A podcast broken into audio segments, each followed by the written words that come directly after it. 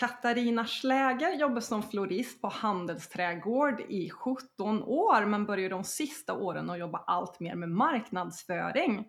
Så dök en annons upp i flödet från oss på Journalistakademin och då bestämde hon sig för att satsa och nu bara två år senare så jobbar hon heltid som frilansjournalist och har skrivit i runda slängar imponerande 70 artiklar.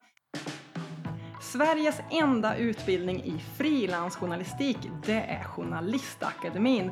Vi har hundratals med studenter som har fått sina artiklar på tryck i landets magasin och tidningar. Är du också nyfiken på det här med frilansjournalistik? Då vill jag att du bokar ett samtal med oss för att prata mer. Du går in på journalistakademin.se boka. Och i den här podden djupdyker vi i frilanslivet och träffar massa spännande gäster som håller på med frilansjournalistik på ett eller annat sätt. Jag hoppas att du ska bli riktigt inspirerad. Varmt välkommen till podden Katarina. Tack så väldigt mycket. Jätteroligt att få vara här. Grattis får jag också säga till eh, till alla artiklar alltså. Wow, hur känns det? Jo, det känns eh, väldigt bra. Eh, det har gått oväntat eh, bra faktiskt. Jag var inte inställd på att det skulle gå så fort. Håller du reda på och räknar? För ja, du har koll på att det är runt 70 nu. Ja, ja jag har noga med bokföringen där så att jag, är faktiskt, jag har bokat upp 68 stycken nu fler ska det bli. Vi har ju dig som en framgångshistoria på journalistakademin.se och där eh, häromdagen så att jag skrev 55 artiklar men bara nej nu ändrar vi till 70 och snart kanske det blir mer så att ja. vi fram emot 100 då så får vi fira Ja det får vi hoppas. Ja, eh, men berätta då från början, hur kom du på det här med frilansjournalistiken? Ja, jag hade ju som sagt en lång anställning i 17 år på samma arbetsplats Eh, och eh, jag började som florist och de senaste fyra åren så jobbar jag som marknadsansvarig, jobbar med sociala medier, skyltmaterial och event och sådär. Jag skrev ganska mycket redan då för jobbet då. Men en tanke börjar växa, ska jag göra något annat? 17 år är ganska länge på samma ställe. Och då var jag 49 år så jag vet inte om det kanske var det berömda, eh, berömda 50-årskrisen. Eh, men jag tänkte så här, ska jag hinna sadla om till någonting annat så får det vara nu. Så kom jag på att jag hade sett en annons på Instagram och jag hade sparat den av någon anledning på min telefon så den letade jag fram och då var det en annons från er och då läste jag den. Man kunde bli frilansjournalist och så tänkte jag ja, det här är mitt nya jobb. Men och så sa, jag, så sa jag upp mig och anmälde mig till kursen. det är helt fantastiskt. Men jag vet ju också att du har skrivit mycket i ditt liv. Du har haft mycket brevvänner vill jag minnas. Ja, barnsben. väldigt mycket. Det, det, vet jag brevbäraren sa någon gång. Ja, Katarina hon har mest post på gatan. eh, och så har jag kommit på sen efteråt, jag och min bästa kompis, vi hade ju ett litet förlag ihop när vi var kanske 10-12 år. Så på loven så var vi hemma i hennes källare och åt godis och hade varsin skrivmaskin. Och kopiator hade vi också. Då skrev vi deckare. Men gud vad häftigt, ja. vad roligt. Så det har funnits ja. med då, en lång, lång tid. Ja, det har funnits med. Men den här berömda första artikeln som du fick sålt, vad, vad var det för något? Ja, jag hade publicerat ett reportage sedan tidigare, men det var i en liten lokaltidning och eh, väldigt lite pengar. Men mitt första sålda jobb till en av de stora tidningarna, det kommer jag ju ihåg, det var till Hemmets veckotidning och då hade jag skickat in en text som jag hade jobbat med i kursen då. Och jag skickade in den helt färdig och fick svaret ganska snart. Tack, den köper jag gärna, skrev redaktören. Då höll jag på att smälla av. Ja, För att då tänkte jag, egentligen? ja men nu ska folk läsa på riktigt det som jag skriver. Det är ju en stor tidning. Så att då var jag ju själaglad. Vad handlar den om då? Det var lokalhistoria som jag tycker är väldigt spännande. Ett, eh, eh en tradition som finns här på västkusten och jag kan förklara lite kortfattat. Det var att man tog hand om de utsatta människorna, ofta änkor. De fick lämna in ett nät till en fiskebåt mm -hmm. och så fiskade man med det nätet kopplat till sina eh, vanliga nät och den fisken som kom i det här nätet då, den fick änkan. Så att det var ju ett eh, socialt skyddsnät för de utsatta fast man inte hade så mycket medel så, så hjälptes man åt. Så att, eh, det var lite bortglömt men eh, det, det var min första. Ja, och den kommer jag ihåg, det gör jag. Ja. eh, som mentor till dig och jag kommer Ja. ihåg många andra artiklar du, du har sålt för. Du, visst, du skrev om en, en Håkan som fick sin eh, båt såld flera gånger och den artikeln sålde du till några olika magasin. Ja. Lite. Det var en man, eh, en gammal seglare här på Smögen som bestämde att han hade seglat färdigt. Han kände att det var lite svårt med båt när man blev äldre, små utrymmen och sådär. Så han bestämde sig för, nej nu säljer jag min gamla pärla här och eh, pengarna ska gå till Ukraina, till folket i Ukraina. Och så fick jag höra talas om det och eh, så skrev jag en artikel då om att han sålde pengar, eller han sålde båten och eh, gav bort pengarna och de skickade han in direkt. Mm. Sen visade det sig att den köparen valde att inte hämta båten utan Håkan fick behålla den så han sålde den en gång till. Och då kunde jag göra en artikel till. Och då sålde jag den andra gången till en båttidning så då var jag nere på varvet och tittade också där den var byggd. Och... Så då blev det lite en annan vinkel. Så de var ju inte likadana men det handlade om samma sak. Ja, och eh, du gick ju vår utbildning då. Vad, vad fick du för uppenbarelser eller, eller ny kunskap tycker du när du gick hos oss? Ja, jag kunde skriva ganska bra innan kursen. Jag har skrivit mycket under åren i olika sammanhang. Men själva det här artikelbyggandet och frilansdelen, det är ju superviktigt att få kläm på. Hur man bygger en artikel och vad finns det för olika modeller och, och hur i all världen ska man sälja dem? Det går ju inte an att bara sitta hemma och skriva och inte få sålt någonting om man ska ha det som sitt jobb. Och vem man ska kontakta och hur den processen går till, det var helt nytt. Och sen tyckte jag att det var väldigt värdefullt att eh, vi fick skicka in våra texter och du gick igenom dem med hela gruppen.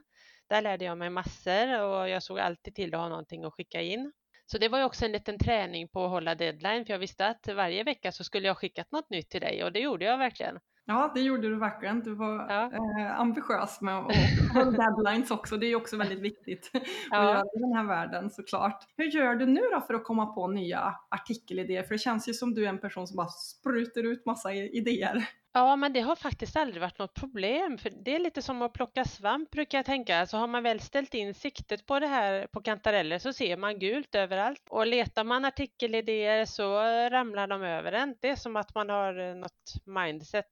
Och det kan ju bli lite jobbigt ibland också att man inte kan stänga av det, men det, det är på för jämnan. Och eh, jag brukar skynda mig att skriva ner idéerna, för att annars så tappar man lätt bort dem. Så jag skriver ner i min mobil och sen så eh, katalogiserar jag det i datorn och så har jag liksom alltid någonting att plocka fram. Det kan ju variera efter årstid eller så här vad man tycker att nu passar det bra att ta det här. Och, och ibland så blir det också att då får jag rata en idé. Då tänker jag att nej, det här håller inte eller det här är för få som är intresserade av eller här hittar jag ingen tidning som vill skriva om det eller som vill ta med det här. Så att då får man helt enkelt eh, skippa en idé. Det är ju jättebra tips som du säger. Det är så lätt hänt om man är ute och går och så helt plötsligt kommer man på en idé. Det är så lätt hänt att man glömmer men att man noterar det då. Och jag mejlar väldigt ofta länkar till mig själv. Det, jag får mest mejl från, från mig själv faktiskt. Eh, för om jag springer på någonting och så ser man en länk, ja men då skickar jag den till mig för då vet jag att då var det något jag tänkte på där. Det här kan man göra något av. Men det är fantastiskt. Jag känner ju också som frilansjournalist, alltså det här med att hela världen är ju en eh, enda stor, eh, vad ska man säga, idékorg liksom, bara man går ut och Ja, det finns hur mycket och- som helst. Och nu då är vi uppe i runt 70 artiklar då. Eh, vad har du lärt dig om branschen nu när du har pitchat till så många olika tidningar och sålt in artiklar? Eh, Jag har lärt mig att det krävs tålamod och envishet. För att eh, det är en ganska trög bransch. Det, ofta tar det lång tid, de här processerna. Så man får inte ge upp alltså. Man får inte ta det personligt om man får nej, utan det passade inte helt då, eh, helt enkelt då med den idén som jag hade. Eh, men det tar lång tid från det att jag får en idé tills jag har tidningen i min hand. Det kan ta många månader eller eh, till och med längre än så. För det är många moment och det drar ut på tiden. Först så börjar jag ofta med att göra någon research eller snabbintervju för att få material till en presentation. Och sen ska jag ju sälja in det, göra riktig intervju och sen skriva själva texten då enligt precis det jag har sålt in. Så ska man fixa bilder på ett eller annat sätt och eh, ja, men det tar helt enkelt mycket tid. Så att det är inget som går snabbt Nej, precis. Det är inte om man inte jobbar i nyhetsbranschen så, men det gör ju inte jag. Nej men precis, det var det jag tänkte säga. Nyheter är ju nu, nu, nu, nu, men magasin, det tar sin tid helt enkelt. Har du kunnat se lite vilka idéer som funkar och vilka som inte funkar? Ser du något mönster där? Ja, alltså det får inte vara för allmänt. Eh, det måste vara specifikt och gärna lite skruvat eller speciellt så spännande. Och en bra variant är väl när det finns eh, en vändning på något sätt i historien. Att först var det så här, men så hände det här och nu. Och sen får man väl också tänka, om man inte kommer på en enda tidning som man kan tänka sig skulle vara intresserad av den här artikeln, då kanske det inte är värt att lägga ner tid på den. Ja, just det, så att man ändå tänker att man behöver ha en målgrupp för idén. Ja, precis. Då kanske det bara är jag i hela världen som tyckte att det var spännande. Ja. Men hur jobbar du nu då? Hur ser dagarna ut? Eller en vecka eller en dag? Eh, ja, jag sitter faktiskt ofta hemma och jobbar. Det är där jag sitter nu. Eh, men jag har också tillgång till ett kontor för att eh, min man har en reklambyrå och jag är faktiskt anställd där sedan jag började med det här jobbet. Och ehm, då fick han ju breddat sin verksamhet också så jag skriver ibland copy för honom om han håller på med någon hemsida eller så och de behöver text där så kan jag okay. gå in och skriva det. Men annars så sköter jag ju mig och mina projekt helt själv. Men ibland är det ju trevligt att sitta med och, och ha sällskap och få en, eh, en rastkompis där också. Ja, precis. Lite kollegor. Och sen ibland sitter jag ute och det är väl något jag har tänkt att jag ska göra mer, men eh, mest sitter jag här faktiskt. Och eh, hur skapar du ett bra flöde då? För att det är ju som du säger, det är många moment, research och intervjuer och pitchar. Har du en artikel i taget eller har du många eller hur, hur ser ett bra flöde ut? Jag brukar ha rätt mycket på gång samtidigt, men i olika fas. Eh, för att som sagt så tar det ju lång tid och ska man jobba med det här och ha det som sin enda inkomst så kan man inte sitta på ändan och vänta på att det ska hända någonting med en idé. För att det tar tid och redaktören kanske inte svarar och sådär. Så att jag har väl kanske 15 jobb samtidigt. Eh, oh. Fast, fast i olika fas.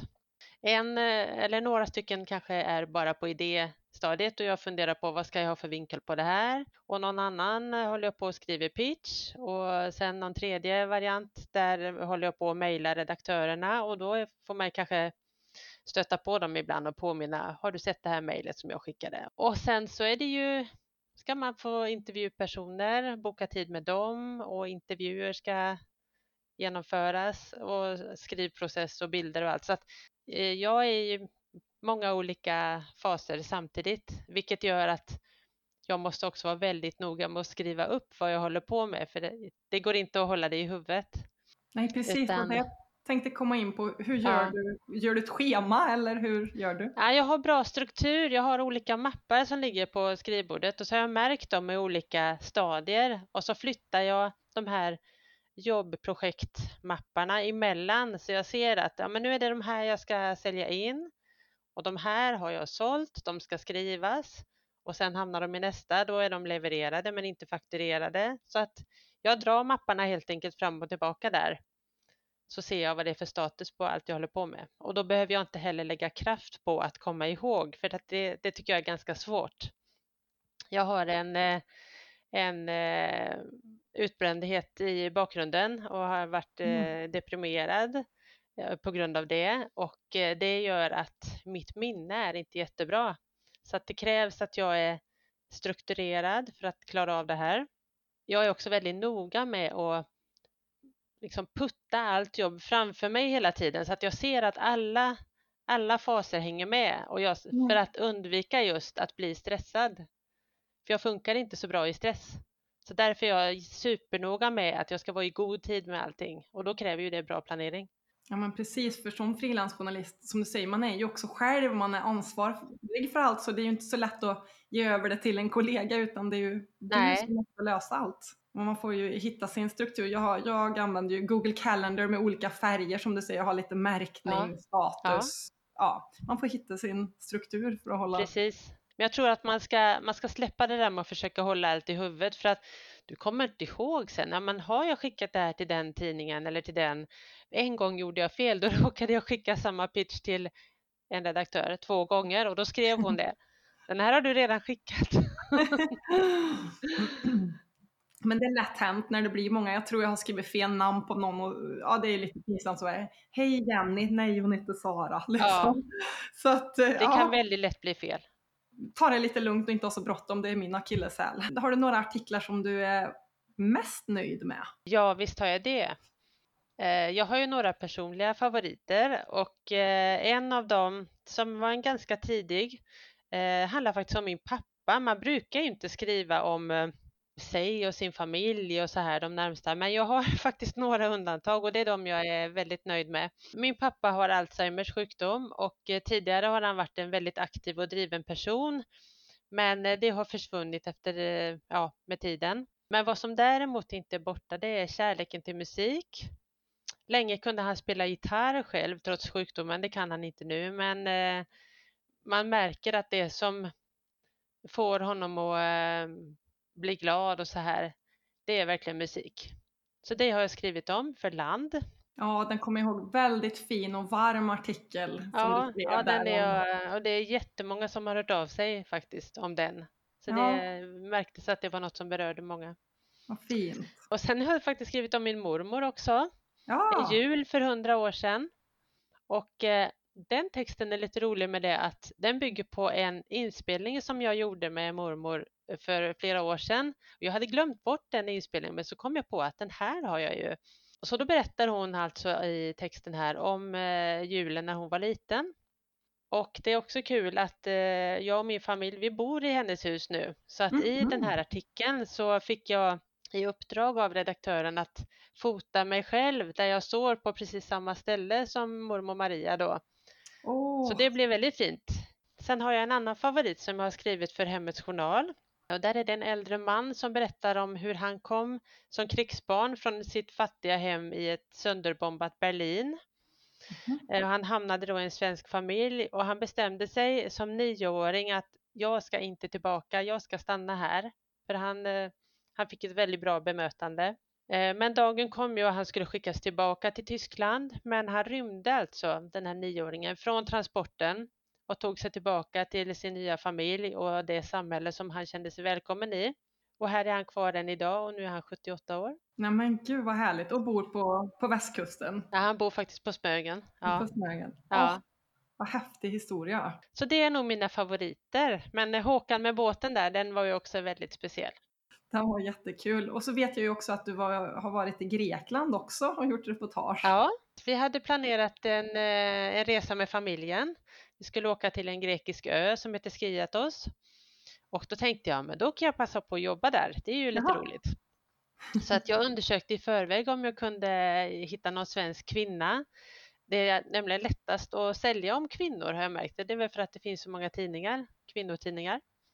Så att jag frågade där på en turistinformation om det fanns någon svensk kvinna som hade flyttat dit mm. och fick tag på en då. Och hon har flyttat till Skiatos och byggt upp en cocktailbar som hon driver. Så att det blev ju om livet förr och livet nu då. Men så när jag var där ute, eller när jag var på semestern så ramlade jag över en annan händelse som också blev en artikel.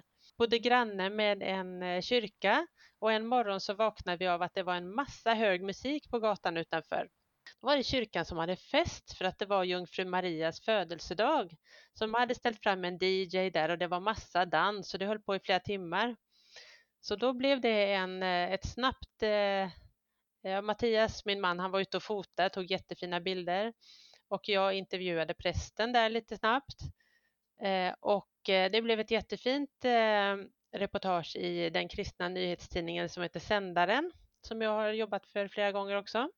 Så då blev det wow. ju två jobb på den eh, resan faktiskt. Vad kul, vad roligt att ha en sak liksom, som du hittar och sen så bara ramlar över en annan sak. Och det var så jättefint med, de hade så fina dräkter på sig med massa starka färger så det blev verkligen snyggt. Gud vad kul, ja för du fotograferar också? Ja det gör jag, just i det här fallet var det min man som gjorde det men eh, annars så fotar jag också. Men jag har ju turen också att ha Mattias som eh, alltid går över mina bilder och redigerar dem innan mm. jag skickar in dem så det är väldigt bra. Men sen vid vissa jobb om jag till exempel intervjuar via telefon eller zoom eller så då är det kanske min intervjuperson som bidrar med foton eller i vissa fall så är det en fotograf som blir skickad av tidningen då. Så det har varit lite olika varianter. Just det, det är lite olika. Vi ska snart avrunda, det finns så mycket att fråga om här, men vilka är dina bästa tips för någon som är frilansare just i startgroparna? Vad vill du skicka med den personen? Men det är väl att våga prova. Ja, ja, man kan ju få nej, man får ju nej hela tiden, det får man vara beredd på, men eh, det är inte så farligt att prova och det är väldigt roligt. Och man måste kanske inte säga upp sig som jag gjorde, det är ju drastiskt att göra så. Men det är ju jättemånga som har det vid sidan om sitt vanliga jobb. Och det är ett väldigt fritt och kreativt arbete som gör att man hela tiden träffar nya personer, man får lära sig väldigt mycket. Ja precis, jag tänkte jag skulle fråga dig där, vad är det bästa med jobbet? Är det det att träffa mycket folk? Ja, det är ju väldigt roligt och sen om man är intresserad av ganska mycket som jag är, jag har många spridda intressen, så får man ju verkligen odla sina intressen för att det är jag som kommer på de flesta idéerna och eh, då får man ju gräva ner sig i det.